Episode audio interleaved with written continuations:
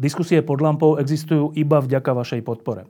Ak považujete program pod lampou za zmysluplný, pomôže nám už 1 euro za diskusiu. Vopred vám veľmi ďakujeme.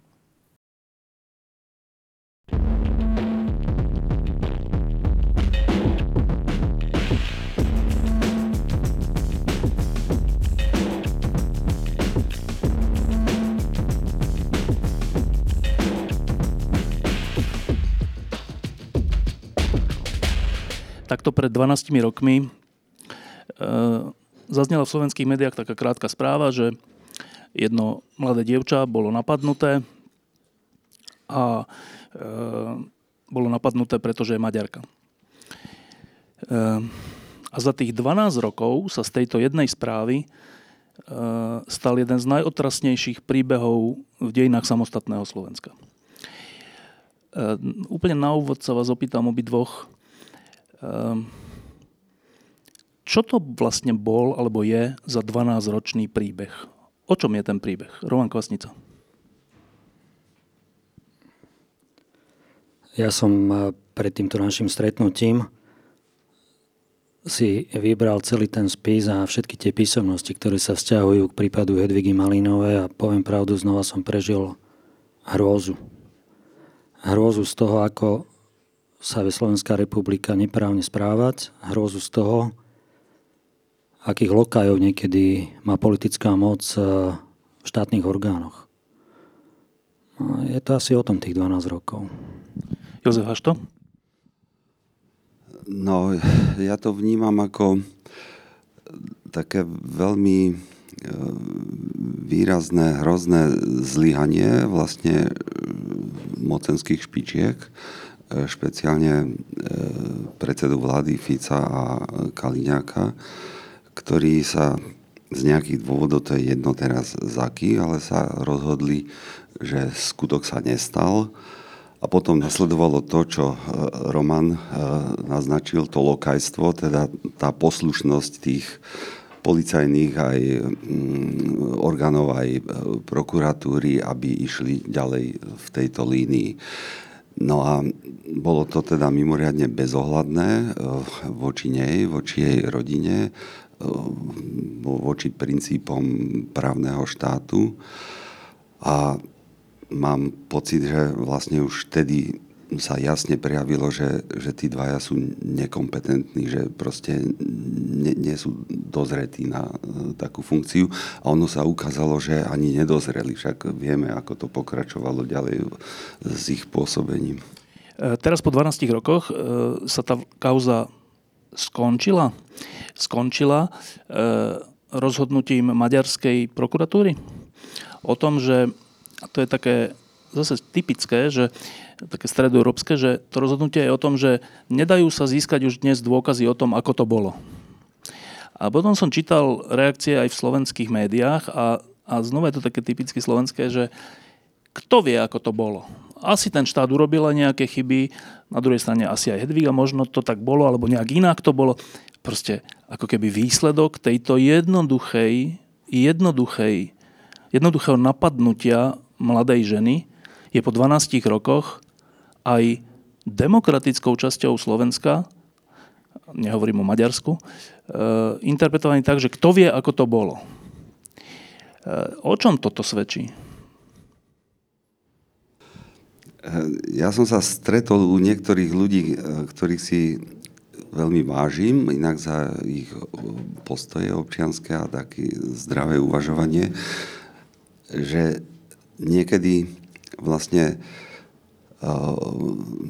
hovorili niečo v tom zmysle, že no a kedy sa už dozvieme pravdu o tom, o tom prípade? A pre Boha, čo ty chceš, to sa chceš dozvedieť od našej policie, od Fica, od Kaliňáka alebo od našej prokuratúry, tú pravdu, to ti nestačia tieto a tieto a tieto fakty k tomu. Takže mám pocit, že niekedy je v tom taký, taký až detský, infantilný postoj, ako proste súd alebo tie predchádzajúce e, štátne zložky, že oni teda majú monopol na, na pravdu.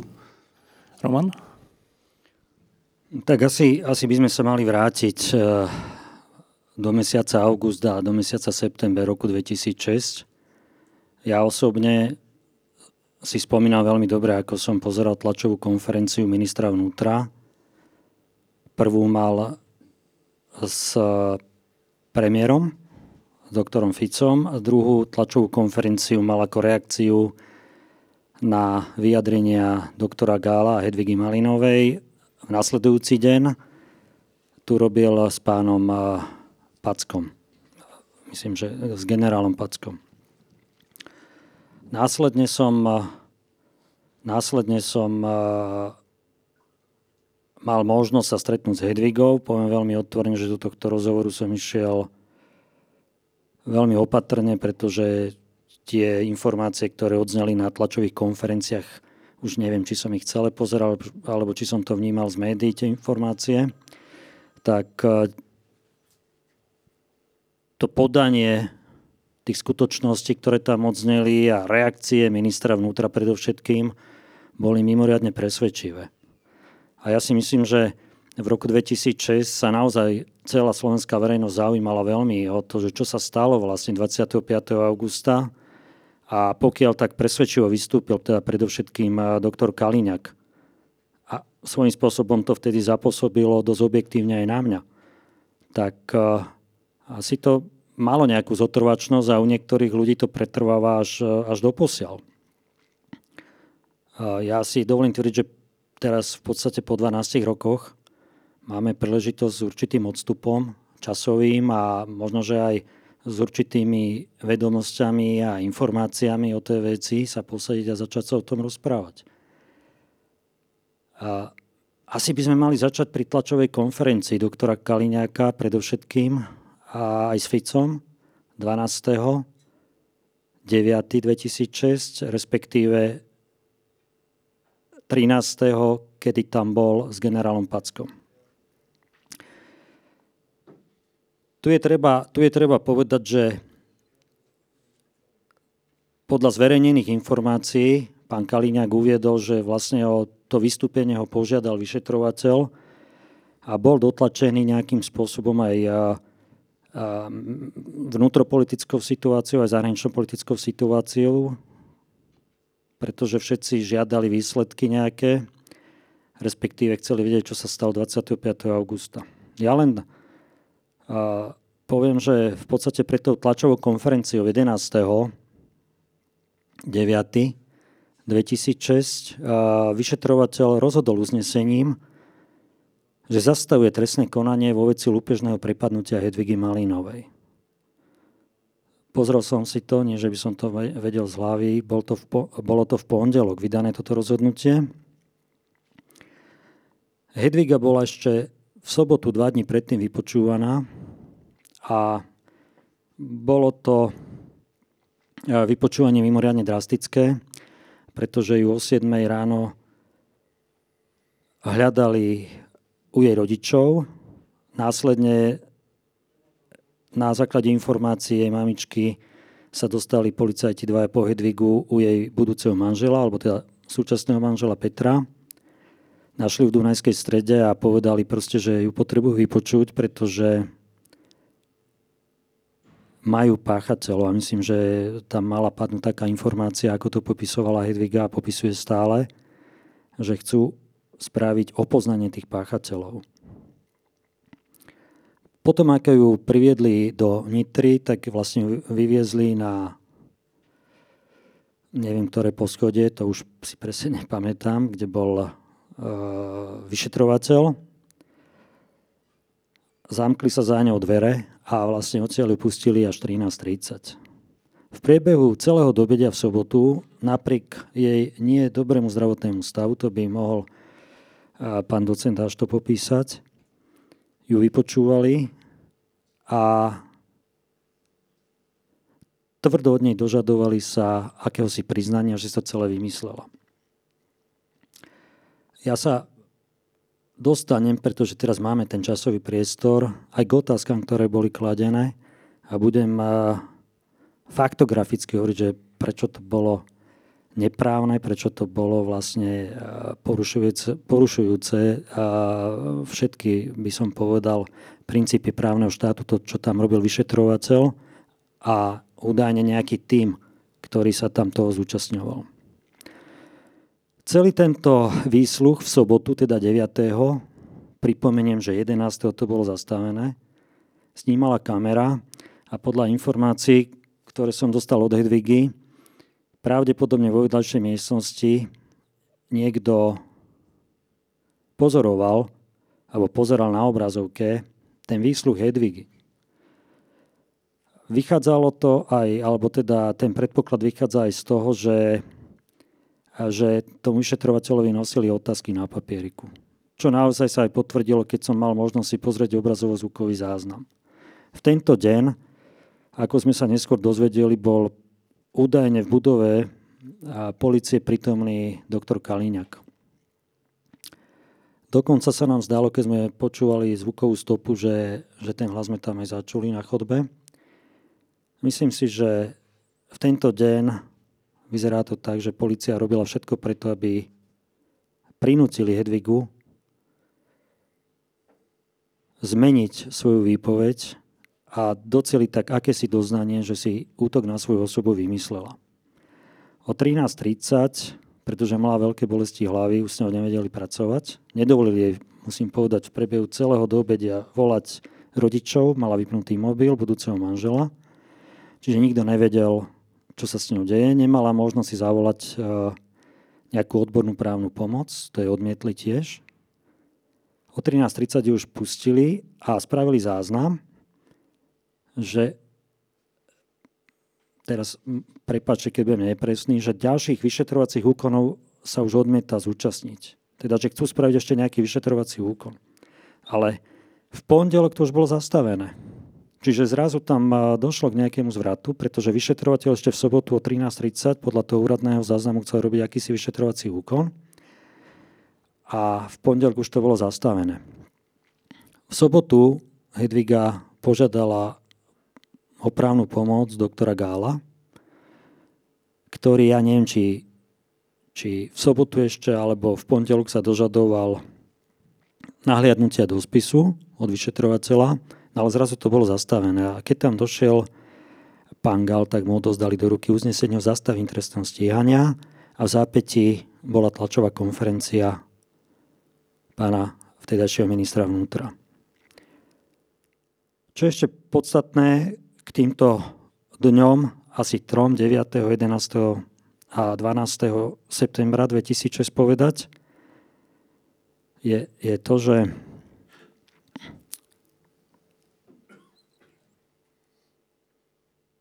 Hedvige to bolo doručené prostredníctvom jej právneho zástupcu v deň, keď vystupoval na tlačovej konferencii pán Kaliňák s Robertom Ficom ale potom, ako sme prevzali, ako sme prevzali právne zastupovanie Hedvigy, tak až vtedy sme zdôvodňovali stiažnosť.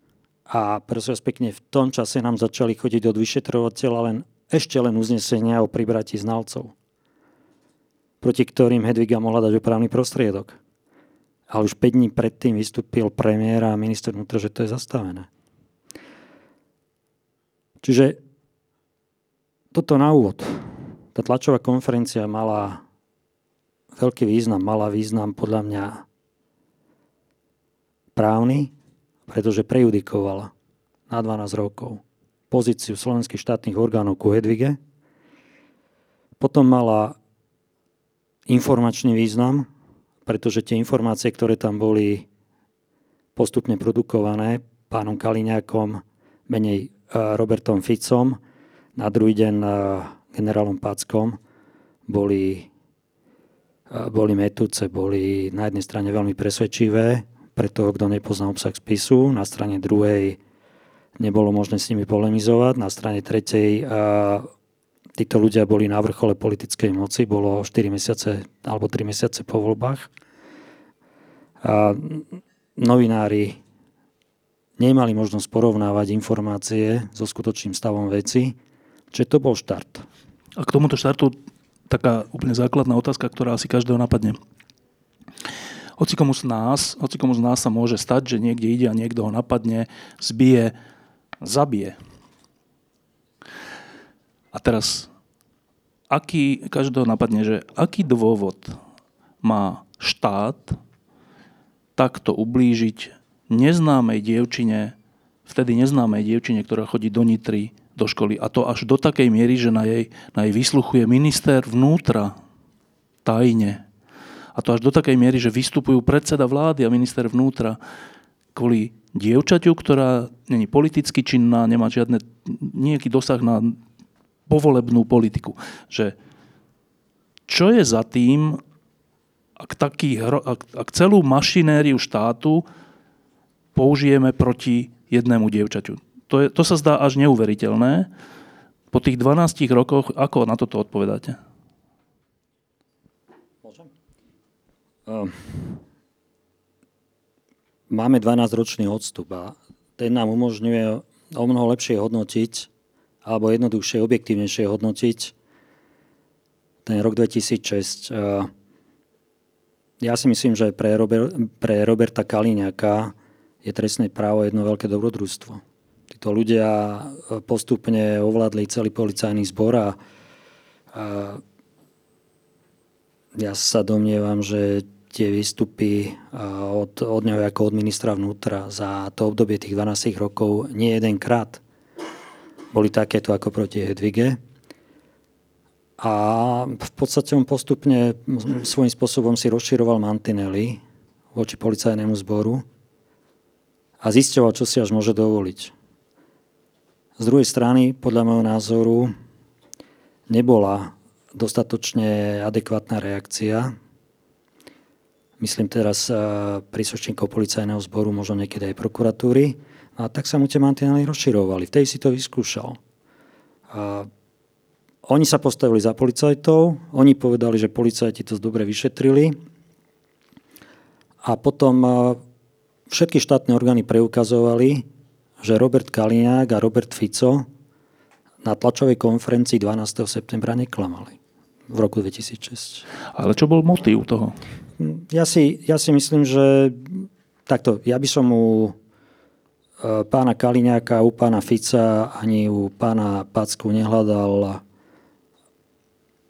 nejaký hlbší motív. Jednoducho e, bola určitá politická situácia, oni ako koalícia, teda ktoré bolo SNS, kde bolo SNS, HZDS a, Smer, mali mali s tým spojené nejaké politické problémy, aj vnútropolitické, aj zahranično-politické. A toto bola veľká príležitosť, aby, aby sa v úvodzovkách vyčistili a zároveň, aby legalizovali Jana Slotu, predovšetkým Jana Slotu, v normálnej európskej vláde.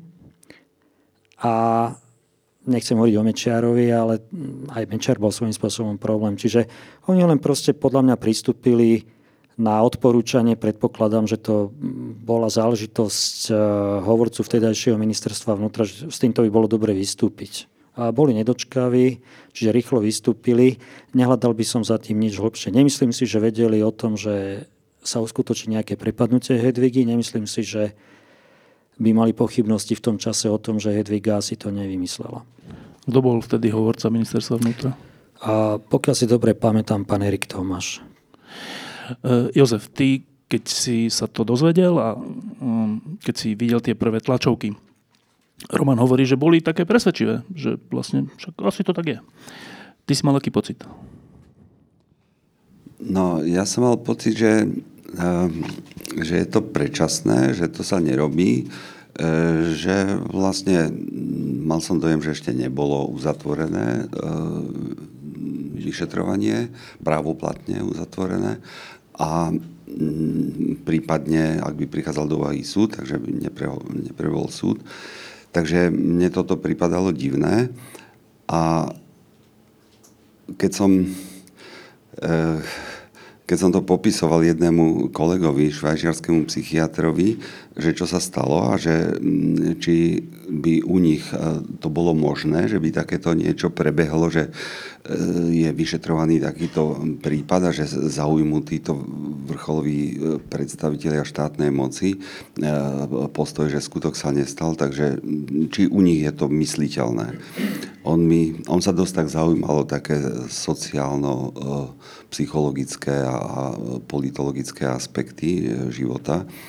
A on hovoril, že, že v žiadnom prípade, že keby to u nás urobil nejaký vysoký predstaviteľ, že tak do 24 až 48 hodín, že by musel odstúpiť. Že proste to, to sa nerobí. Takže to mi, to mi bolo divné. A potom, keď som sa oboznámil so, s tým prípadom Hedviky a e, mal som všetky možné informácie, tak mám dojem, že to bolo dosť ako prešpekulované to, to vystúpenie, že išlo im o to, že to mali premyslené, že musia zapôsobiť na občanov a mm, vytiahli taký taký eh, emocionálne silný eh, akože dôkaz, že DNA, keď sa povie niekomu, že DNA sa našla, tak to je, taký, to je také vedecké a to je proste tak sa usvedčujú nejakí zločinci.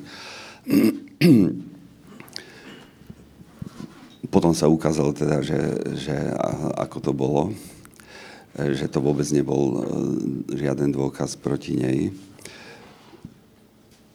Takže takže bolo, bolo mi to veľmi čudné a bol som strašne zvedavý, teda, čo sa ďalej vyvinie.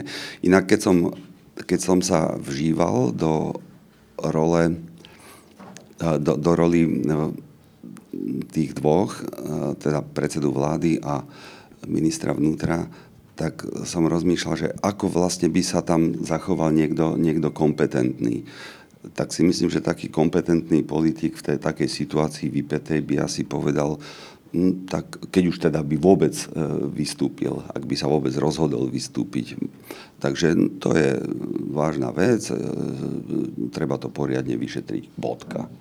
Hej, ale že oni prídu už e, s rozsudkom, tak to je, to, to je proste proti právnemu štátu a proti slušnosti normálnej. Ehm, ja teraz rozmýšľam, že keby sa niekomu z nás niečo také stalo, ehm, že, že, že čo je to za hrôza, že nejaké dievča, niekto napadne, dvaja muži, ona s tým ide do školy, tam, jej, tam to vidia jej spolužiaci a jej učitelia. A hovoria o tom, že áno, však bolo to tak potom ide na, do nemocnice alebo na vyšetrenie, ti to tiež hovoria, že áno, bolo to tak. Čiže normálna, správna cesta, že niečo sa mi stane, tak idem s najbližším možnou pomocou, čo sú najprv spolužiaci a potom lekár, všetko je v poriadku. A zrazu sa stane, že mne bude štát a vyšetrovateľe hovoriť, že povedz, že to tak nebolo. A potom to bude hovoriť nielen vyšetrovateľ, ale aj nejaký docent labáž, nejakí lekári a nejakí ďalší ľudia, že čo to tu je, že je takáto, takýto, takáto zvrátenosť možná? Jak je to vôbec možné? Však keď ma vidia prví svetkovia a keď ma vidí lekár a potvrdí, že sa mi to stalo, jak je možné toto zvrátiť za pár dní tak, že to sa nestalo? Však to sú dôkazy. Hej, ja, ja myslím, že také dva aspekty, že sú tam dôležité. To, čo Roman hovoril, ten kontext e, taký širší, že vlastne oni dostali Smer dostal takú, také varovanie, že my, e, dem, sociálni demokrati, sa nespájame s nacionalistami, takže mali takú otrasenú e, pozíciu a neviem, či im aj hrozilo vtedy zastavenie členstva. Čiže keď sa toto stalo, že bola napadnutá dvomi slovenskými nacionalistami? nacionalistami na Slovensku po slovensky a toto sa dostalo na verejnosť, tak zrejme oni mali tendenciu to urob- otočiť, to, že sa to skutok sa nestal, no, aby mohli byť čistí e, pre zahraničie. A, a myslím si, že ten druhý aspekt, to bol, to bol ten vonkajší kontext a ten vnútorný, tam si myslím, že až také, také niečo psychologické si myslím, že tam mohlo hrať rolu niečo ako opitosť mocou. Oni vlastne vyhrali voľby a boli zrejme v takom, také eufórii a v takom nadšení, že teraz oni majú moc a môžu manipulovať. To je, čo sa týka motivácie, ale Roman, že e, keď sa mi niečo stane a vidia to svetkovia a potvrdí to lekár, my tu nemáme istotu, že to v tomto stave zostane, zdá sa. My tu, má, my tu nemáme istotu, že keď sa mi niečo stane, že sa to neobráti proti mne. Čo sú tie podmienky, ktoré vytvárajú túto neistotu? Kto všetko musí byť na to pripravený, kto všetko musí zlyhať, aby sa také niečo dialo? Ja som častokrát rozmýšľal o tomto, čo hovoríš, pretože som mal možnosť sedieť pri tých úkonoch, či pri prvom vyšetrovateľovi, ktorý začal stíhať Edvigu, alebo potom neskôr pri tých, ktorí to robili na generálnej prokuratúre. A, a snažil som sa rozmýšľať nad tým, že ako k tomu pristupujú. Abo že e, ten ich, ten ich ľudský rozmer v tomto probléme, aký je. Oni sa proste presvedčili všetci, že ona určite klame. Ja si myslím, že ľudský mozog má obvykle a obyčajne takúto, takú tendenciu, že, že ide tou cestou ľahšieho odporu. A je to jednoduchšie prijať, že proste žiješ v štáte, kde ťa zbijú, potom po tebe policajti poskáču a nakoniec politici hovoria o prížene o výsledkoch ginekologického vyšetrenia tejto ženy. A to predsa nie je možné, aby sme žili v takomto štáte. Čiže ľudia chcú veriť tomu, že to sa nemohlo stať. A to je prvý predpoklad ku tomu, aby ten štátny orgán, ktorý to vyšetruje, alebo teda, ktorý túto vec vyšetroval, aby, aby postupoval nezákonne, aby, aby tam bola svojvola v tom rozhodovaní a ja mám celý rad tých nezákonností zmapovaných. A môžem povedať, že táto vec nebola už od začiatku o práve. Ja som e, si priniesol tlačovú konferenciu Roberta Kaliňaka. A možno, že, možno, že by sme sa pardon, možno, že by sme sa mali vrátiť úplne na začiatok a ja som si spravil z toho nejaké poznámky, alebo som si počiarkol tie podstatné veci, ktoré asi najviacej zapôsobili na dobu 12 rokov na slovenských novinárov, na slovenských obyvateľov a slovenských občanov, bohužiaľ aj. Môžem to takto? Čiže tlačová konferencia 12. septembra 2006. Robert Kaliňák prítomný, Robert Fico. Ja budem bez toho, aby som, aby som nejakým spôsobom vynechal podstatné veci, hovoriť tie vety, ktoré mohli ovplyvniť verejnú mienku a sa jej ovplyvnili. Iste si spomeniete, akým spôsobom začal prípad a akým spôsobom bolo vlastne podané aj trestné oznámenie, kde sa hovorilo, že poškodená Hedviga M. hovorila do mobilného telefónu maďarským jazykom, kedy útočníci zakričali na poškodenú na Slovensku po slovensky, na čo ona nereagovala. Páchatelia výzvu zopakovali a následne jeden potiaľ za vlasy. To bol úvod trestného oznámenia. 25. augusta 2006 Hedviga Malinová nepodávala žiadne trestné oznámenie. Ona prišla do školy a podľa toho, čo sme my zistili, tak učitelia volali políciu. Hedviga bola vypočutá následne. Prvýkrát v pozícii poškodenej niekedy okolo 12. potom po, 20, po 22. 25. a neskôr myslím, že 9. septembra. Je to veľmi podstatné, pretože možno 30% argumentácie zo strany politikov, predovšetkým zo strany Smer, boli vždy o tom, že ona vlastne hovorila, že telefonovala po maďarsky a Zistilo sa jednoduchým úkonom u mobilného operátora, že to nie je pravda. Tak keď dovolíte, ja vyberem tri výpovede a ja vám budem citovať presne ku, tejto ku tomuto rozhodujúcemu momentu, ako sa vyjadrovala.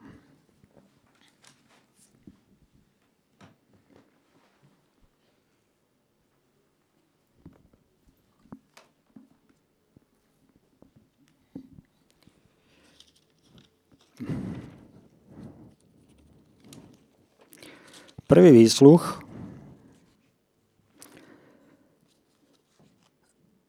idem do textu priamo, pričom asi v týchto miestach som niekomu odpovedal v maďarskom jazyku, ale či to bolo niekomu do telefónu. Pričom moje telefónne číslo bolo 0915 409, alebo som niekomu odpovedal priamo osobne, kto išiel okolo, neviem. To bola prvá výpoveď. Jednoznačne to hovorila alternatívne. Keď bola vypočutá po 22. to už e, bol výsluch to už bol výsluch e, v Dunajskej strede v nemocnici. Tu je zaujímavé na tomto výsluchu, že bol spísaný rukou vyšetrovateľa a následne bol prepísaný. Keď si pozrieme prepis, tam nie je žiaden údaj o tom, že sa vyjadrovala ku komunikácii v maďarskom jazyku. My sme spravili už v tom čase porovnanie prepisu a rukou napísanej zápisnice a zistili sme, že do toho prepisu sa nedostala nasledujúca veta. Čo sa týka, či som v čase pred incidentom telefonovala, alebo som sa s niekým stretla, tak skôr si myslím, že som sa s niekým stretla. Nehovorila som s ním. Čiže to je druhýkrát znova Alternatívne dokonca skôr hovorila, že, že s niekým komunikovala. Tretí výsluch. Niekde v týchto miestach, a to na schodíkoch, ktoré vedú do parku, respektíve niekde za týmito schodíkmi som buď telefonovala, respektíve som niekoho stretla. Toto stretnutie známej osoby mohlo byť aj predtým počas tej cesty. V tej dobe som taktiež mohla telefonovať. S kým som mohla telefonovať, neviem. Neviem ani z akého miesta som telefonovala. Ja som položil eh, Hedvige otázku, že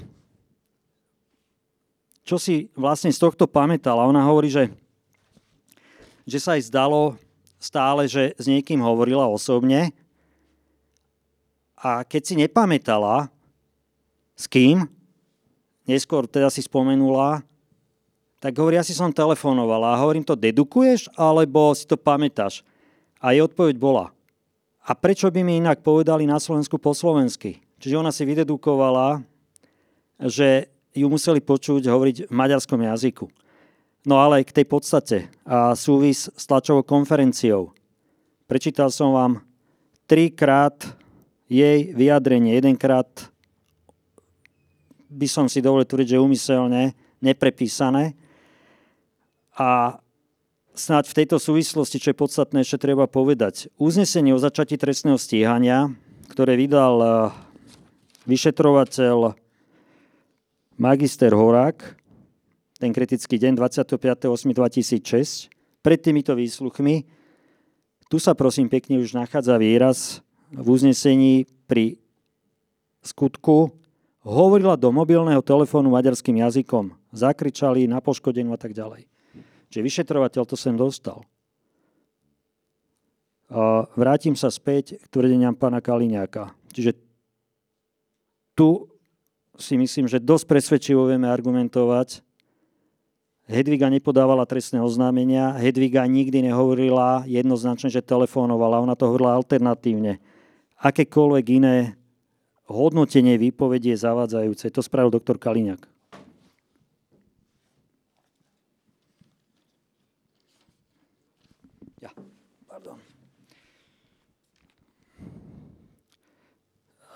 Ďalšia citácia. Prípad bol samozrejme týmto smerom vyšetrovaný, ale verzia, ktorá nakoniec bola aj naplnená a pre ktorú bolo vyšetrovanie zastavené, sa začala odvíjať od chvíle, kedy bolo potvrdené aj zo strany mobilného operátora, že v ten deň nebol ani na telefón, ani z tohto telefónu urobený a uskutočený žiaden hovor. To znamená, je je nepochybné, že poškodená Hedviga nemohla v tomto prípade telefonovať. Dobre, čiže to už je tá hra s tým telefónom, to je zdôvodňovanie, prečo je to presvedčivé, táto argumentácia, to milenie obecenstva v úzovkách. Čiže od tejto chvíle, pardon, ako on hovorí, keď mali potvrdené, že netelefonovala, tak pracovali podľa mňa už iba na jednej jedinej verzii, že si to vymyslela. ďalej. Ďalšia citácia. Následne sa začali vlastne problémy s presnosťou výpovede, ktorá bola stále všeobecnejšia a čím ďalej, tým menej si oznamovateľka pamätala. Toto je absolútna lož. Pretože ona si pamätala podľa stavu jej zdrav- teda podľa svojho zdravotného stavu, čo môže e, docent Dáš to asi lepšie zdôvodniť ako ja. A 9. 9. 2006 počas tretieho výsluchu vlastne povedala najviacej. Čiže nie je pravda, že čím ďalej, tým hovorila menej.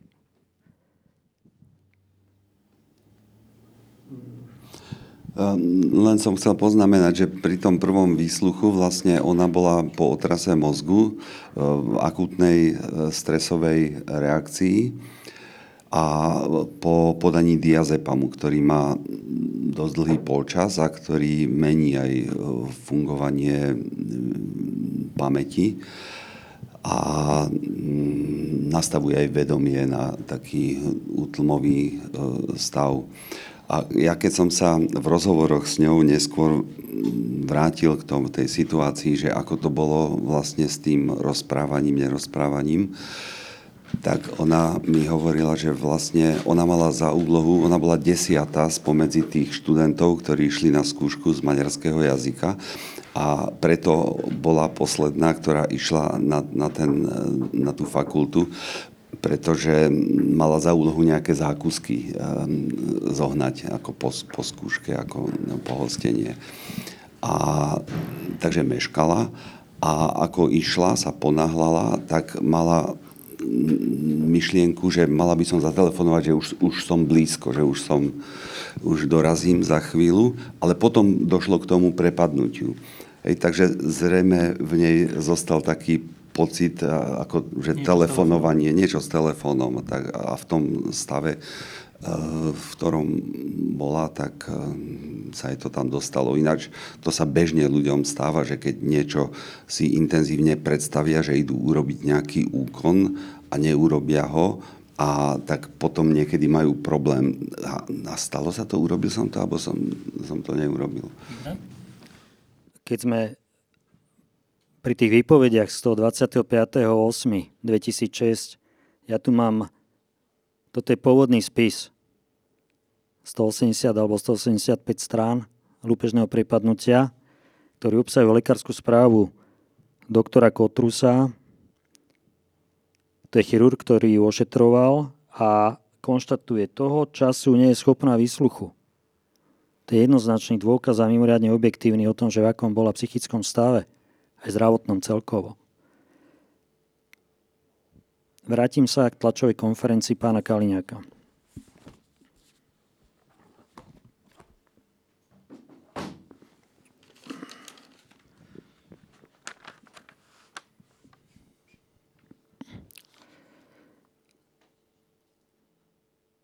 Na základe znaleckého posudku možno konštatovať, citujem ďalej, že Hedviga M. neutrpela pomoždenie ľavej strany tváre, neutrpela pomoždenie nosa, neutrpela pomoždenie sánky ani odreninu, ani pomoždenie ušníc. Nebola kopnutá do brušnej časti, nepotvrdilo sa krvácanie akési, drobné podliatiny na stehnách nie sú spôsobené kopnutím úderom rukou ani údermi tupého predmetu.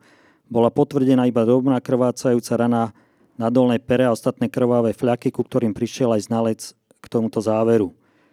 Preskočím ďalej.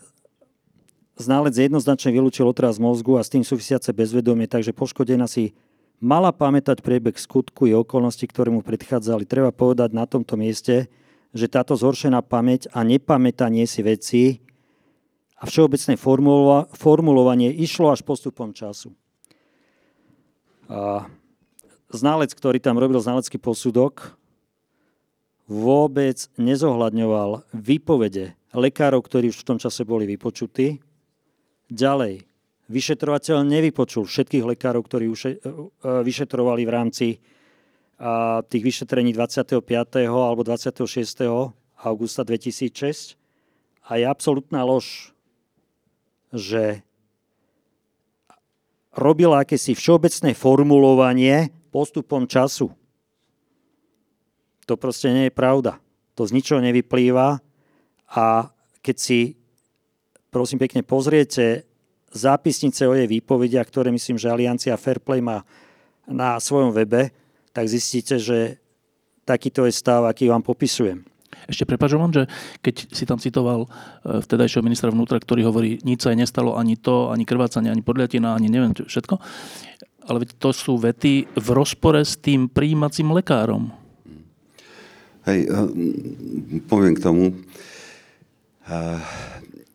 tam vlastne sú tri nezávislé dôkazy, že bola poranená v tvári. A posudok e, profesora Labáša, vtedajšieho dekana lekárskej fakulty, znel, že teda nemala žiadne známky poranenia. Ale sú tri dôkazy, že, že boli tam poranenia, e, keď sa budeme venovať teraz len hlave.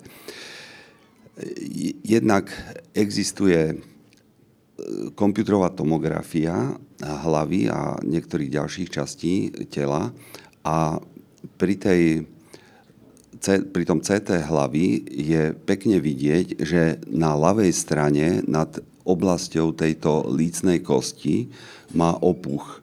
Takže vlastne to podkožie je tak odchlípené a je tam väčšia medzera než na tej pravej strane. To je jedna vec, čiže opuch eh, nad tzv. zygomatickou oblasťou. Potom opuch nad koreňom nosa, a potom ešte opuchnutá dolná pera a natrhnutá dolná pera trošku, trošku vpravo. Čiže to je jeden objektívny dôkaz. Druhý dôkaz je klinické vyšetrenie, ktoré robila doktorka, ktorá prišla so záchrankou v sanitke, tak tá to tiež popísala. Následne ošetrujúci lekár na traumatológii v nemocnici popísal, že má opuchnutú presne túto časť, e, tie časti, ktoré som menoval a že je to na pohmat bolestivé. To je druhý dôkaz. A tretí, vlastne keď si pozriete fotky, ktoré urobili e, študentky, e, keď, ju tam, keď sa tam dostavila, tak tie presne zodpovedajú týmto partiám hlavy. Čiže to, a ona si vôbec nepamätala na údery, ktoré by dostala na koreň nosa alebo na lícnú kosť. Takže e, keď som sa pokúsil nejako premyslieť alebo rekonštruovať, že ako sa to mohlo stať, tak ona zrejme, zrejme to boli údery, ktoré spôsobili už bezvedomie a ona si na to nepamätala, na tie údery, lebo to poznáme ako fenomén tzv. retrográdnej amnézie, čiže výpadok pamäti na niekedy sekundy, niekedy minúty, niekedy dlhšiu dozadu. dobu dozadu pred e, tým úrazom rozhodujúcim, ktorý spôsobí otraz mozgu. A potom je tam asi takých 15-20 minút, e, ktoré po údere e, si nepamätala, takže ona vlastne keď sa prebrala, tak uh, už tam neboli tí dvaja útočníci. A tak chvíľu mala problém sa zorientovať, čo, čo sa vlastne stalo. Dobre, a teraz... Čiže to jasne svedčí, pretože tieto tri bola faktické, poranená, mala otraz mozgu. Tieto tri faktické e, dôkazy, alebo prejavy toho, že bola Edviga Malinová napadnutá, e, sú známe, sú zaznamenané. A teraz, ako je možné, že predstaviteľ štátu na tlačovke povie úplný opak, tam ten citát bol, že úplný opak, nič z toho nemá. Ako je to možné? Už bolo rozhodnutie zrejme. Urobíme to tak, že sa skutok nestal a toto tam nepasovalo. No ale jak, ako to môže povedať v rozpore s tými listinnými dôkazmi? No, tak uh, myslím, že v tom čase sa doktor Kaliňák vyjadril, že on nemal možno, pardon, možnosť vidieť vyšetrovací spis, ale vystúpil na základe informácií, ktoré mu dal vyšetrovateľ a ten ho mal údajne žiadať o to, aby vlastne vystúpil s týmito informáciami. A proste takto vystúpil. Keď Ale vyšetrovateľ, pokračovať... ešte prepáč, vyšetrovateľ, on nemal k dispozícii tieto veci, o ktoré hovorí Jozef?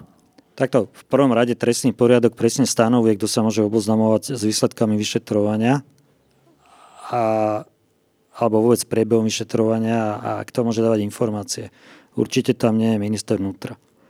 Uvedený ani premiér Slovenskej republiky. To je prvý zásadný problém. A vôbec, e, že vyšetrovateľ dojde do komunikácie akejsi s ministrom vnútra, to už je, to už je právne zverstvo pre mňa. Pretože a hlavne, keď tá vec nie je pravoplatne ukončená a minister na druhý deň vystúpi s informáciami. To je, to je signál, že to vyšetrovanie nebolo vedené štandardným spôsobom a že ten vyšetrovateľ postupoval úplne neobvykle, lebo to si neviem predstaviť, že v právnom štáte proste prebieha takáto komunikácia. Ešte prepáč, Roman, iba krátko, že ako dôjde vyšetrovateľ, hoci aj zmanipulovaný, ako dôjde k tomu, že máme tu svedectvo spolužiakov, máme tu svedectvo lekárky zo sanitky a máme tu svedectvo lekára na príjímacom oddelení, teda na, v nemocnici. A na CT ešte. A, a, a vyšetrovateľ toto odignoruje? No, e, možno že, možno, že keď poviem ďalšie informácie a porovnám to s tým, čo je vo vyšetrovacom spise, tak si odpovieme aj na tieto otázky, ktoré ty teraz opravne nekládieš. Dobre, tak poď. Uh, ďalšie konštatovanie doktora Kaliňáka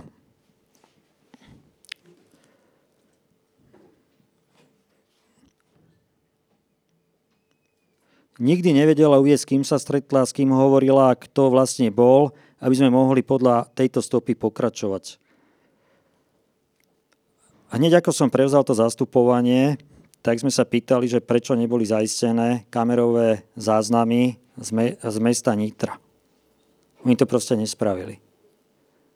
A pokiaľ by mali kamerové záznamy, a ja si myslím, že v tom čase ešte sa dali zabezpečiť, tak sa dala krásne pozrieť na, obrazovo, na obrazovom zázname cesta Hedvigy z autobusovej stanice na skúšku. Toto nespravili a použili to vlastne ako argument proti nej. Lebo že ona, ona nevedela v jej zdravotnom stave povedať, že kade chodila a no tak bohužiaľ sa nedá vyšetrovať. To je záver doktora Kaliňáka, ktorý tam predniesol. Ďalej. Čo je ďalej veľmi závažné, je, že v ten deň bolo daždivé počasie a pršalo, kde aj do školy prišla v saku, ktoré bolo absolútne mokré. Avšak blúzka, ktorá bola predložená, ktorú máme aj tu prítomnú, bola však absolútne suchá. Ja som sa pýtal každého, kto tam bol pri príchode Hedvigy do školy, či bolo vidieť na saku, že je mokré. A nikto, nikto si ani len to sako nevšimol lebo to sako podľa všetkého zostalo na mieste čínu. Ale on hovorí, že bolo absolútne mokré. A blúzka bola suchá. A to je, to je úplne proste nelogické, čo tam povedal, ale samozrejme vec, keď dáte to do porovnania, že to, čo má na sebe suché a, a ako keby tam vedľa nej ležalo v škole mokré sako, no tak to bude proste zase niečo, čo preukazuje, že ona si to musela predsa všetko vymyslieť. Ďalej, podľa znaleckého posudku bolo doznačené, presne som to prečítal, že na blúzke sa nenachádzajú žiadne stopy znečistenia s výnimkou stôp po pracovom prášku. To je klamstvo.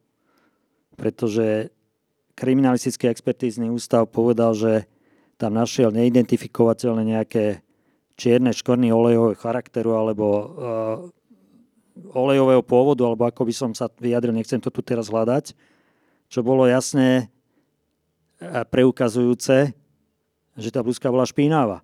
Ale oni tvrdili, že bola čistá. Áno. Ďalej.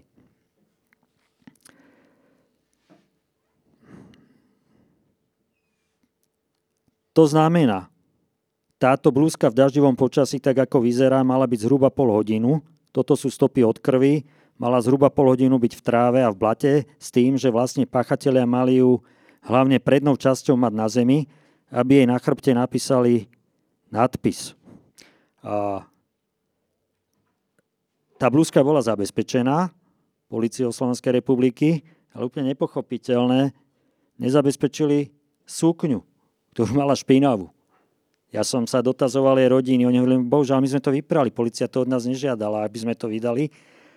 A tu on robí zase logické nejaké vývody, z vlastnej logiky, že pol hodinu niekde mala byť v blate, hoci nevedia na strane druhej, že kde sa to udialo, ten skutok, čo tiež nie je pravda, tomu sa zostaneme neskôr, pretože na, našli veci, akurát si ich tie veci nedali do nejakých priestorových súvislostí ku nejakému pevnému bodu.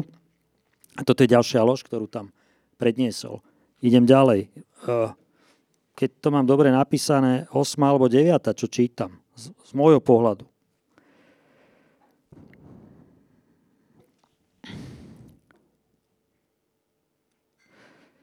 No,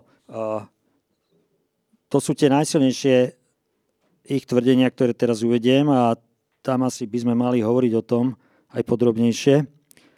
Problém je v tom, že grafologický posudok ďalej odštartoval, že sa obidva materiály aj zo sporného materiálu z blúzky aj z materiálu z celej obálky porovnávali s porovnávacím materiálom žiadosti o pás a študentského výkazu poškodenej Hedvigy, kde vlastne došlo k totožným znakom písma, špeciálne v niektorých častiach písmena S, písania mekčeňov zbavených dlžníkov a niektorých ohybov. A v závere tohto znaleckého posudku sa konštatuje, že sporné zápisy obsahnuté na blúzke a listovej obálke pravdepodobne vyhotovil totožný písateľ, pravdepodobne Hedviga Malinova.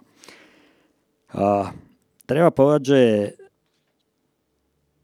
akýsi písmoznalec z kriminalistického expertízneho ústavu tam robil posudok dvakrát. Prvýkrát na konci mesiaca august, myslím, že to bolo, uviedli, že ešte nemali porovnávací materiál ku Hedvige, tak uviedli, že aj keby dostali akýsi porovnávací materiál, tak nebude sa to dať e, nebude sa to dať stotožniť a to kvôli tomu, že tie znaky na tej blúzke sú veľmi slabé. Potom, keď sa rozhodli, že treba ísť smerom ku Hedvige Malinovej, tak zabezpečili listiny, ktoré vypisovala minulosti Hedviga a jej mamička. A ja som si spravil tú námahu vtedy, že som bol u dvoch znalcov. Bohužiaľ sa báli, nechceli, spravili som mňou nejakú konzultáciu, ale báli sa spraviť posudok. Povedali, že na základe toho, čo som mi ukázal, by v živote nespravili tento záver, že pravdepodobne, že sú rovnaké a pravdepodobne, že to je Hedviga Malinová. Ale hovorím, prvýkrát sa to nedalo, keď nevedeli o Hedvige Malinovej. Druhýkrát keď už doniesli jej porovnávací materiál, tak už sa to dalo a povedali pravdepodobne obalka a blúzka rovnaký autor, čo sa týka písma a pravdepodobne je to Hedviga. Ale pravdepodobne povedali aj na jej mamičku. Keď sme, sa, keď sme, chceli, keď sme chceli povedať, že a, a sme sa pýtali, že aká je tá pravdepodobnosť, koľko percent, tam sme sa už nemohli dostať ďalej. Ale spravil uh, vlastne, uh, tu spravil uh, pán Kaliňák konštatovanie bez toho, aby spomenul ten prvý znalecký posudok, kde bolo poviem, že sa to nedá. A že sa to ani nebude dať.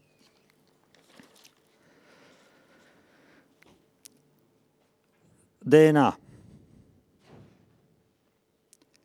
To, čo je ale podstatnejšie na tej obálke, je fakt, že boli zachytené profily DNA na tejto obálke z lepiacej časti a z obálky, ktoré mali pôvod v slínach, to znamená v klasickom lepení obálky. A záver profilu DNA hovorí, že pod známkou a v lepiacej časti spomínanej obálky je profil zhodný z DNA Hedvigy M. Samozrejme, závery z profilu DNA sú všade vo svete nespochybniteľné. A bol vypracovaný znalecký posudok, z ktorého podľa môjho názoru naraz spravili, spravili zber biologického materiálu aj zo známky, aj z lepiacej časti obalky a povedali, že sa tam nachádza DNA Hedvigy Malinovej. Pretože jej spravili búkalný výter, s tým ona súhlasila. Prosím vás, v znaleckom posudku sa nikde ne, neuvádza, že to bolo zo. Ani sa to nedá lebo podľa mojich vedomostí tá veda v oblasti DNA zatiaľ nepokročila až tak ďaleko, že by vedeli povedať, že ten biologický materiál, pokiaľ teda tam nie sú iné, iné možnosti, aký má, aký má pôvod, že či sú to sliny. Tu povedal, že to boli sliny. Potom, ako bola trestne stíhaná, a bolo opätovne robené DNA z tej lepiacej časti a nenašlo sa tam. Čiže ja si myslím, že ani prvom, pri tom prvom vyšetrovaní teda je lúpežného prepadnutia z tej lepiacej časti to DNA nezískali. Oni ho mali spod tej známky a to Hedviga vysvetlila. to, že mali mať pôvod v slínach, som presne prečítal, je absolútna lož. To je vymysel pána Kaliňáka.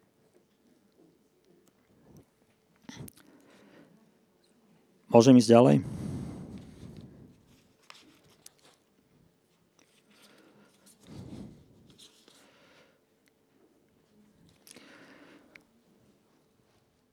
Mnohí boli z tých lekárov dovypočutí.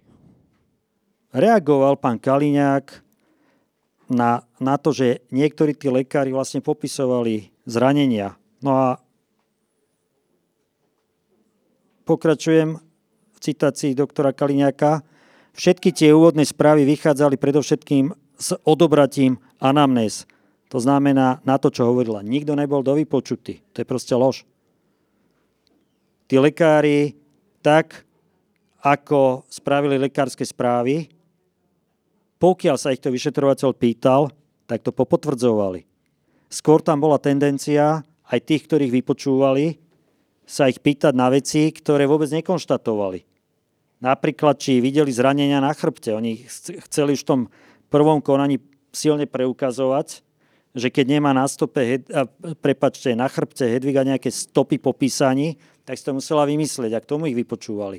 Čiže sa oni, e, ten vyšetrovateľ sa nevenoval zraneniam, ktoré zistili ako objektívny nález lekári.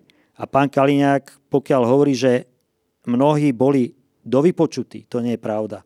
Boli raz vypočutí niektorí, nie všetci, a všetci zotrvali na tých e, nálezoch, ktoré spravili.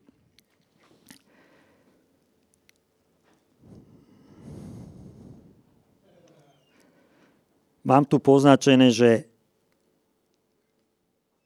pričom mnohí lekári, ktorí ošetrovali menovanú či už Nitrianskej nemocnice alebo v Dunajskej strede, boli následne dovypočúvaní, aby už neskôr stanovili diagnózu, nielen z toho, čo sama povedala poškodená, ktorá sa samozrejme aby ste ešte to vedeli, že tie úvodné zranenia vyzerali veľmi ťažko. Na druhý deň sa na revers vypýtala domov. Presne som citoval. Opätovne hovorí, že boli dovypočúvaní. Nie je to pravda. Oni nejakým spôsobom to malo snad navodiť a takú, taký názor na, na, na to všetko, na tých lekárov, že oni pomenili výpoveď, ale to nie je pravda. Stále sme na tlačovej konferencii dňa 12. septembra 2006. A Robert Kaliňák. Prečo napríklad v úvodnej správe je, že jej ukradli hodinky, ktoré na jeden z výsluchov priniesla menovaná na ruke. A na otázku, či nie sú to tie náhodou, ktoré vám boli ukradnuté, už nevedela odpovedať. Absolutná lož. Hedviga na začiatku povedala, keď bola vypočúvaná, že zobrali aj hodinky. Potom ich našla doma.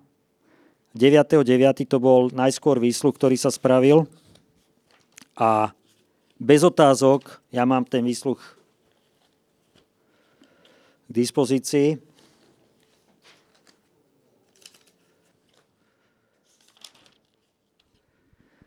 Citujem Hedviga 9.9.2006, čo sa týka veci, ktoré mi boli odsudzené, tak k tomu som sa vyjadrila v mojom predchádzajúcom výsluchu dňa 25.8.2006, k čomu chcem len dodať, že som tam uviedla vo výsluchu, že mi boli odsudzené strieborné hodinky. Tieto však mi odsudzené neboli, preto ich chcem vylúčiť zo zoznamu odsudzených vecí. Medzi týmito vecami bola aj bankomatová karta Slovenskej sporiteľne, ktorú som dala zablokovať, a to z dôvodu, že mi niekto aby mi niekto nevy, nevyberal neoprávnene peniaze z účtu, a taktiež som dala zablokovať aj SIM kartu z mobilného telefónu. Čiže ona počas výsluchu jasne uviedla, že tie hodinky jej neboli odsudzené, lebo ich našla doma. Doktor Kaliňák z toho spravil príbeh a povedal, že ona mala na ruke hodinky, zatajila, že ich našla, inými slovami teraz, a to má byť ďalší dôkaz, ako klame.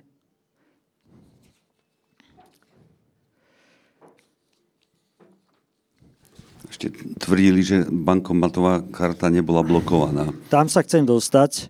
Tá bankomatová karta, k tomu sa vyjadroval, k tomu sa vyjadroval Erik Tomáš. a spravil rozhovor ku tomu, k tomu sa môžeme dostať. Ja keď dovolíte ešte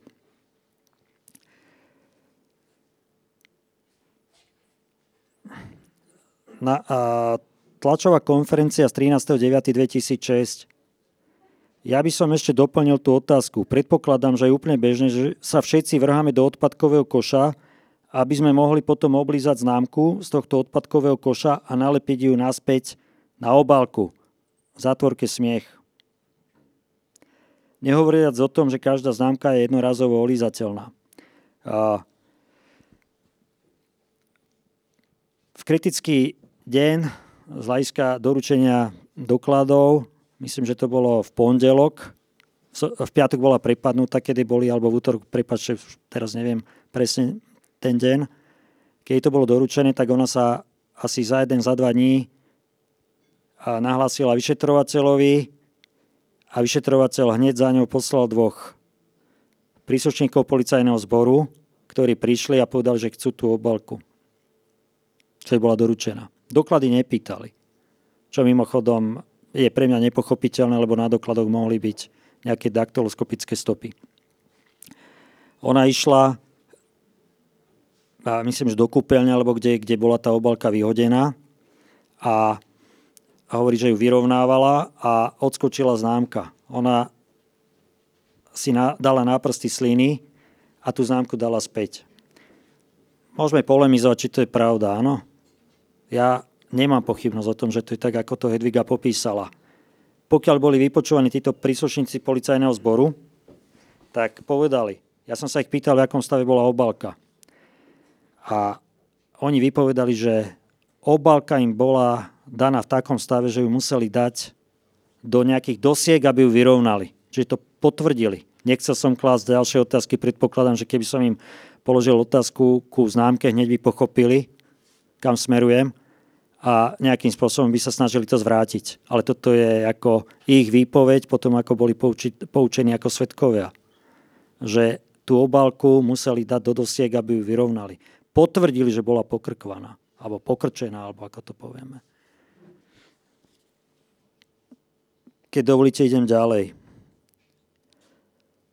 Práve preto, že toto bolo známe, že dva dní sa používala ako púzdro, doktor Kalniak myslel tú obálku, sa neodoberali stopy z vonkajšku na porovnávanie, ale iba z krytých, z tzv. latentných stôp DNA, kde je jednoznačne rozličiteľné, či ide o potovú stopu, to znamená z prstov alebo z oslín. A v tomto prípade sú tu jednoznačne stopy slín na obidvoch častiach obalky v pomerne veľkej dĺžke. Absolutná lož. To som už e, vysvetloval. A na tej samolepiacej časti alebo na tej lepiacej časti zozadu obalky. Pri tom ďalšom skúmaní to DNA Hedvigy aj nebolo nájdené. Ja si myslím, že v rámci toho prvého vyšetrovania je lúpežného prepadnutia, že kriminalistický expertízny ústav si dal ten ster toho materiálu biologického aj zoznámky aj z tej samolepiacej časti naraz ako na skúmanie. A neskôr to tam nebolo nájdené. Toto je absolútna lož, čo povedal. A to hovorím 14. alebo 15. Teraz si predstavte, keď tam sedeli novinári na tých tlačových konferenciách. Ja som čas toho sám pozeral v televízii, aký dojem to mohlo zanechať. Pozriem, či tu ešte niečo mám počiarknuté. Ešte áno. Ja by som ešte rád doplnil, že to je práve poznanie a dokonalé poznanie trestného procesu. A preto nie je možné volať po vyšetrovacích úkonoch a vyšetrovacích prostriedkoch, ktoré nie je možné absolvovať bez toho, aby ste určité mali k dispozícii. Rekognícia to znamená poznanie konkrétneho páchateľa. Medzi ďalšími šiestimi podobnými osobami sa robí vtedy, keď máte koho poznávať. V prípade, že nemáte koho poznávať a medzi tým len spomeniem v rámci tých identikitov, čo spomínala pani redaktorka Žemľová, tak myslím, že ten bol robený ešte večer v rámci počítačového programu s tým, že v ten večer bol aj človek, ktorý neskôr bol dodaný na jednej z tých dvoch fotografií ukázaný menovanej. Nespoznala ho, ani sa pri tej fotke nezastavila. Toto je veľmi podstatné. Hedviga spravila identikity o 22, myslím 15, 25. 25. augusta 2006. Tie identikity boli také silné, že príslušníci policajného zboru naozaj opoznali dve osoby. Tieto osoby neskôr aj boli vypočuté, ale už v trestnom konaní vedené, vedené, vo, e, ktoré bolo vedené proti Hedvige. Možno si spomeniete, že vtedy hlavne pán Packa vystupoval s tým, že mali neprestrelné alibi. To mi pripadalo jak troška z takého detektívneho filmu. A, a tie konštatovania ku trestnému konaniu. Faktom je, že jeden z tých, ktorý, ktorých opísala Hedviga, ktorých nepoznala, musíme povedať predtým, popísal svoj výsluh na policii asi tak, že myslím, že v sobotu, v piatok bola prepadnutá, došli za ním príslušníci policajného zboru, zavolali ho pred byt a pri výťahu sa ho pýtali, kde si bol včera. Ja som doma spal ráno. Počula to jeho mama a povedala, áno, ja som, ja som určite e, videla ho, že on doma spí, alebo proste bol doma. Čiže to bolo to neprestrelné alibi. Ten človek v tom prvom trestnom koraní, hoci vedeli, o koho ide, nebol vypočutý. Druhá osoba, ktorú tiež jednoznačne z toho identikitu príslušníci policajného zboru poznali, tu ani nevypočuli. Dobre, čiže tie identikity boli silné, ja si myslím, že vedeli, kto je minimálne veľmi dôvodne podozrivý z toho, že pripadol Hedvigu lúpežne a nechali to tak. Tak, e, toľko zo, z, z tej prvej tlačovky, ktorá bola rozhodujúca? To, alebo to druhej? Aj, aj z druhej. Aj z druhej? A teraz, keď, to, keď som to teraz celé počúval, aj spolu s Jozefom, tak Jozef, tak ja som, môj vnem. Môj vnem je, že čo sme e, v Sovietskom zväze v 40 rokoch? 30 40 no. Že čo? Že u nás štátne 50. orgány u nás 50. ti povedia, že si vinný, keď si nevinný a sú na to používaní znalci, lekári, všetci? To, toto je môj vnem. Tvoj vnem je aký z toho, čo Roman teraz prečítal? No mne to tiež pripomenulo e, tie procesy manipulované, ktoré za komunistického režimu sa diali že sa proste rozhodlo na nejakej úrovni e, strany e, v tých najvyšších funkciách, že teda tento bude označený za zločinca a odsúdime ho a prípadne rovno obesíme a potom sa konštruovali e, dôkazy. Takže mi to pripomína toto podobne vlastne sa to dialo aj za Stalina, len tam niekedy si nedali až takú prácu, aby tam im stačilo, stačilo často priznanie. E, vtedy Višinský, to bol prokurátor za, za Stalina, tak on vyšiel s takou koncepciou, knihu o tom napísal, že najvyšší dôkaz eh, o spáchaní trestného činu je doznanie dotyčného, priznanie dotyčného. Takže mali to veľmi jednoduché, že stačilo zvoliť nejakú metódu, ako ho mučiť a druhá väčšina ľudí sa zlomí, keď nemôže niekoľko dní spať alebo eh, mu eh, nejaký hluk púšťajú. No a teraz, keď bola Edviga Malinová pod takýmto tlakom, pod takýmto tlakom štátu, nie že jedného vyšetrovateľa, ale že ministra vnútra, predsedu vlády a, vš- a všet... Uh, jedno dievča. Uh, ty si bol okrem iného uh, jej psychiatr? Áno, jej psychiatr. Potom, čo Ošetrujúci psychiatr, neskôr až. Me, najprv tam bol iný kolega a u neho mala, myslím, dve konzultácie a e, potom prišla ku mne na konzultáciu. No, lebo vieme, teraz sú aj často také filmy z procesu s Horákovou a so všetkými, ktorí sa pod všelijakým tlakom priznali.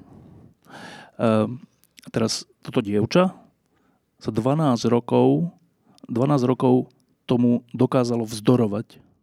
Hej, ten tlak bol obrovský. E, podľa mňa oni chceli docieliť tou šikanou, ktorú Ehm, na ňu vyrábali, chceli doceliť, aby to ona vzdala.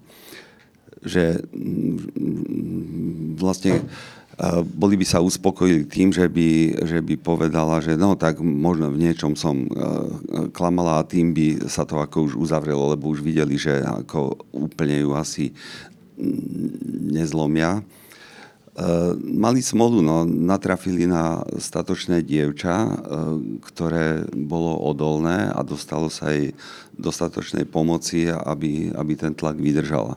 Vôbec to nebolo jednoduché. To, to boli, okrem toho prepadnutia, vlastne tu boli ďalšie, ďalšie stresory, ktoré mm, aj zhoršovali možnosť uzdraviť sa z posttraumatickej stresovej poruchy. E, to bol jednak ten, ten, to, čo sa objavilo v médiách, e, tie útoky zo strany tých najvyšších štátnych predstaviteľov, e, potom reakcie, ktoré sa jej diali aj vlastne v jej reálnom živote v meste, treba z auto s dvoma holohlavými a revali na ňu nadávky Hedviga a, a, a nadávky. Eh, bolo tam, eh, bolo tam v štádiu, kedy už sa jej zlepšoval zdravotný stav, tak eh, tam došlo k vniknutiu do bytu. V noci, keď tam spala so svojím priateľom, teda budúcim manželom, tak vnikli do bytu a potvárali vlastne zásuvky a chladničku a dvere do bytu nehali pootvorené, kľúče položené na rohožke, auto, e, ktoré mal Peter pred barákom, tak malo pootvorené dvere. No a ona mala ísť do školy, takže nastúpila do autobusu s tým, že Peter pôjde na policiu a to zahlási. A cestou v autobuse si prisadla k nej nejaká pani, a, a v uličke stála druhá pani a táto pani, čo pri nej sedela, tá zrazu začala si takto preberať A4 formát um, na kolenách a jedna strana za druhou. Hedviga sa tak zvedavo pozrela, čo to je a tam boli snímky z toho jej bytu s tými potváranými e, šuplíkami z nábytku a tak ďalej. Čiže, čiže to bola situácia a keď, keď, keď e, si tá dotyčná všimla, že Hedviga si to všimla, tak hneď e, vystúpila potom aj s tou druhou pani, čo bola v uličke. Hedviga bola vydesená, nevedela, čo, čo má robiť, či má kričať. Ak bude kričať, ako zareaguje tá pani, či není ozbrojená, či nemá nôž, či sa jej niečo nestane, aj nevedela za ňou, kdo, či nesedí niekto, kto je ešte s ňou spoločený. Keď chcela telefonovať, tak zistila, že má odpojený mobil. Neskôr sa ukázalo, že sa nedá... No lebo ona sa zlakla, jedna, totiž jedna z tých fotiek bol záber na auto zo spodu. Takže ona e, keď to pochopila, že toto je zrejme záber na auto zo spodu a keďže Peter mal ísť autom, hej, tak e, sa bála, že či tam nemá nejakú, nejaký, nejakú výbušninu. Takže dostala hrozný strach o život Petrovi, Petra, chcela mu telefonovať, nedalo sa telefonovať. Potom až keď vystúpila v Nitre, tak od kamarátky si požičala mobil a teda e, telefonovala mame, aby preboha Peter nikde nechodil. A potom po obede asi opäť, to bolo v raných hodinách a po obede asi okolo 15. zrazu mobil začal fungovať bez toho, že by sa nejako opravoval keď som to konzultoval s jedným expertom na túto problematiku, tak povedal, že áno, dá, dá sa to robiť. Že už vtedy boli také e, mašinky, s ktorými sa dal vypnúť mobil a potom ho zase odblokovať. Čiže toto všetko, čo si hovoril, len potvrdzuje ten obrovský tlak, aj psychologický, aj zastrašovanie. Hej, zastrašenie a ešte, ešte si myslím, že to bolo tak ako sofistikovane premyslené, že keby ona bola s tým vyšla na verejnosť, tak pre mnohých by to bolo No, tak to je ako zo zlého filmu, to, to zase blúzni si niečo vymýšľa. Tak, e, my teraz je za chvíľku 6 hodín a o 6 už tu bude, má byť ďalšie, e, ďalšia diskusia. Tak, e, ale chvíľku ešte budeme, lebo Roman ešte nedokončil. Roman, ale skús stručne. Ale to je 12 rokov. No, skús. ja len k tomuto, čo hovoril Jozef. A tam dokonca bolo začaté trestné stíhanie, ktoré bolo prerušené a nikto nepovedal, že sa to nestalo, to vniknutie do toho bytu. Bolo to prerušené 10.9.2007. čo si myslím, že jasne dokazuje, že ten prepad v tom byte sa naozaj stal. Ja som z tej tlačovej konferencie ešte chcel jednu etu prečítať. Robert Kalíňák. V podstate ministerstvo preto nemusí urobiť nič, pretože samotná polícia urobila svoju kvalitnú prácu, za ktorou stoja jasné dôkazy a ktoré budú obhájené. A my za prácou policie vždy budeme stáť. To je Robert Kaliňák, 13.9.2006 ku Hedvige Malinovej. Ďalšia citácia. Ja sa z toho v podstate aj celkom teším, pretože sa potvrdí aj takýmto vyšetrovaním, kto klamal a že proste kto uvádzal informácie pravdivé a objektívne, a kto vlastne zavádza politikárči a zneužíva tú situáciu. To je vyjadrenie Roberta Kaliňáka ku zásahu v osade Moldava nad Bodvou, predtým ako sa to vyšetrilo v roku 2013. Čiže sa to opakuje? To je ten istý prístup. Keď dovolíte, a keď máme ešte, keď mi dáte 10 minút čas. 5. Skúsme 6. a, Veľmi, veľmi, podstatné, veľmi podstatné je aj to, akým spôsobom vlastne ten vyšetrovateľ pristupoval ku Hedvige, keď ju vypočúval. Aby sme sa dostali do toho, akým spôsobom pristupoval vyšetrovateľ ku tým faktom, ktoré mu vyplynuli zo spisu. A je to, je to napríklad aj tá bankomatová karta.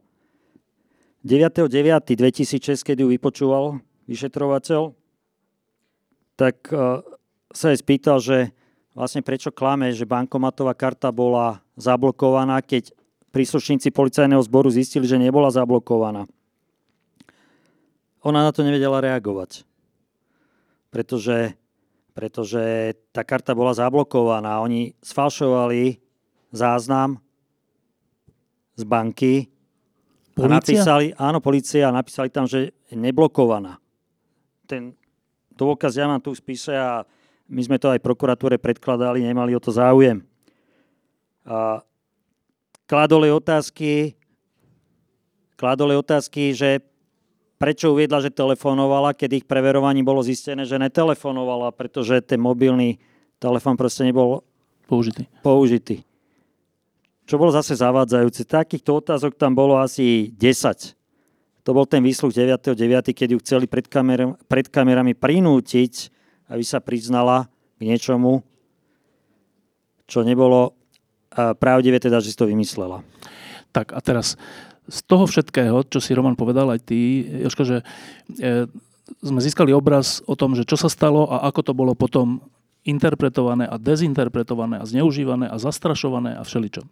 A odtedy ubehlo 12 rokov, veľká časť verejnosti stále nevie, ako to bolo, majú taký pocit, že keď čítame dnes médiá, tak je to také, že kto vie, jak to bolo, asi tam bolo aj niečo nesprávne, ale možno aj niečo na tom je, niečo také. Tak úplne na záver, Roman aj Jozef, že znova sa vlastne opýtam tú istú otázku, čo na začiatku len, len po tom všetkom, čo sme počuli, že O čom tento 12-ročný príbeh zneužívania štátu hovorí? A čo to hovorí o nás, občanoch tejto republiky, vrátane lekárov, psychiatrov, všelikoho? O čom tento príbeh je a čo to hovorí o nás? Jozef.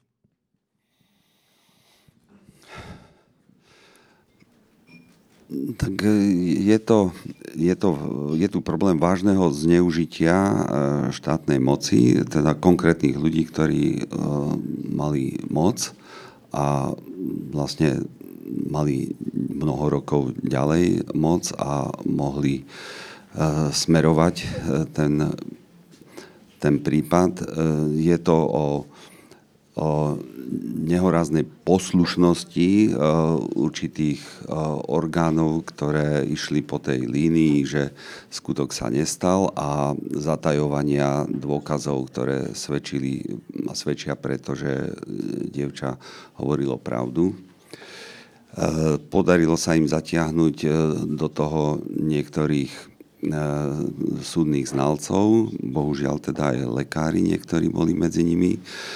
Neskôr sa bohužiaľ e, podarilo im zatiahnuť do toho dvoch psychiatrov, Takže mne trochu vadí, keď sa hovorí, že, že psychiatri boli dvaja iba, dvaja, ktorí sa dali na to, že dali ehm, odporúčanie generálnej prokuratúre, že má byť Hedviga hospitalizovaná. A to sa už dialo za terajšieho generálneho prokurátora, čo ďalšie brutálne zneužitie moci, pretože nikto nemôže byť hospitalizovaný na psychiatrii proti svojej voli, pokiaľ neohrozuje seba alebo druhých kvôli e, nejakej duševnej poruche. A mm, Hedviga je úplne duševne zdravá, mala akurát po tom poranení, po tom prepadnutí a tých stresoch e, prechodnú posttraumatickú stresovú poruchu, z ktorej sa dostala. Čiže, čiže to hovorí o zlyhávaní vlastne konkrétnych ľudí, hovorí to o, aj o takom postoji, že mm, vlastne on, že sa dá zmanipulovať e, všetko. A ja myslím, že tam došlo aj k zlyhaniu vlastne zo začiatku došlo k zlyhaniu aj e, médií, že málo ktorí novinári poukázali na, na tú skutočnosť, že vlastne tu, že sa tu prejudikuje nejaká vina.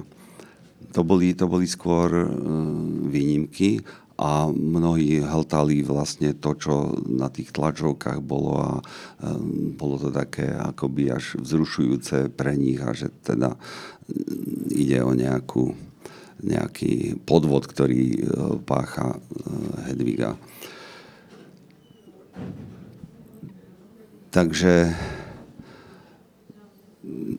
asi aj nejaká, nejaká ustrašenosť e, v tej spoločnosti a mm, vtedy bola aj taká nálada, taká protimaďarská a taký, mm, taký nacionalizmus zrejme bol v hre, ktorý tak spriechodňoval také mm, nepriateľské nastavenie voči Maďarom a potom sa to nejak kon- konkretizovalo na e, Hedvigu. Roman Kvasnica. Tak uh, mne ide teraz predovšetkým asi o Hedvigu, aby som sa k nej vyjadril. Bolo to strašne, čo musela zažiť. Nezabúdajme, že ju vlastne vyštvali zo Slovenska aj e, s celovej rodinou. To je strašné, ako to je strašný zásah. To, že vás bijú, potom sa vám vysmejú, potom vás nahnajú novinári. Samozrejme, vec e, bulvár je kompromisný, je surový ľudia na vás vykrikujú na ulici, málo kto sa s vami rozpráva, to je, to je, to je proste strašné. Hedviga si zažívala to, čo na Slovensku židia počas slovenského štátu. Neviem to prirovnať e, k inému. A tie štátne orgány sa k tomu stávali tak, aby nemali problémy, aby v podstate potvrdzovali to, čo povedal doktor Kaliňák a v časti doktor Fico na tlačovej konferencii, čo ma zaraža najviacej tá neodbornosť, neprofesionálnosť. Ja by som možno, že na záver prečítal čas rozhovoru s vtedajším námestníkom generálneho prokurátora s doktorom Košťalom, ktorý spravil v smečku. On sa vyjadroval ku trestnému stíhaniu Hedvigy. Bola mu položená otázka. Kauza poškodzuje Slovensko v zahraničí a trvá príliš dlho. Čo vy na to? Áno, to je fakt, že proces trvá veľmi dlho, ale vyplynulo to z toho, že bol veľmi dlho vypracovaný znalecký posudok. Viete, že tam bolo vedené trestné stíhanie, ktoré bolo ukončené. Keď som sa dozvedel, v akom štádiu bolo ukončené, skoro som padol na zem. Neboli vyriešené základné veci. Bolo nutné vyšetrovanie obnoviť, aby sa všetky veci potvrdili alebo vyvrátili. A to sa stalo. Vážený, námestník generálneho prokurátora tu priznal, že nevyšetrili lúpežné prepadnutie Hedvigy Malinovej a vo veci, kde ju stíhajú ako obvinenú, preukazujú to, čo mali preukazovať pôvodne. A to hovorí námestník generálneho prokurátora. Vtedajší generálny prokurátor bol doktor Trnka. toto je stav slovenskej spoločnosti. Ja myslím, že mm, sa treba k tomuto jeho rozhovoru vrátiť a občas ho pripomenúť aj pánovi Kaliňákovi, keď hovorí, že to vyšetrovanie nikým nebolo spochybnené. Bolo. Takto vystúpil neskôr aj eh, doktor Trnka a priamo povedali, že oni proste sa nezaoberali je lúpežným prepadnutím, ale preukazovali, že si to vymyslela. Je to moja práca, takže ja nechcem politizovať. Som rád, že Hedviga je, je mimo týchto problémov, že môže vstávať s tým, že sa jej už nič nebude doručovať. No a musíme ísť ďalej, asi všetci, a snažiť sa, aby sa to nezopakovalo. Úplne posledná veta, jednou vetou. E, čo môžeme, teda voči Hedvige už veľa toho urobiť nemôžeme, môžeme sa aj ospravedlniť. Ale čo môžeme urobiť preto, aby sa my všetci, aby sa takáto vec neopakovala a nepodarila ľuďom, ktorí chcú zneužívať štát. Čo preto môžeme urobiť jednou vetou? Jozef Ašto. Tlačiť na slušné Slovensko, aby bolo Slovensko slušné. Roman Kvasnica. Postavte sa prosím pekne za Rómov z Moldavy nad Bodvou. Je to to isté, akurát, že nemajú nikoho za sebou. To vás ja poprosím. Roman Kvasnica a Jozef Hašto, ďakujem, že ste prišli.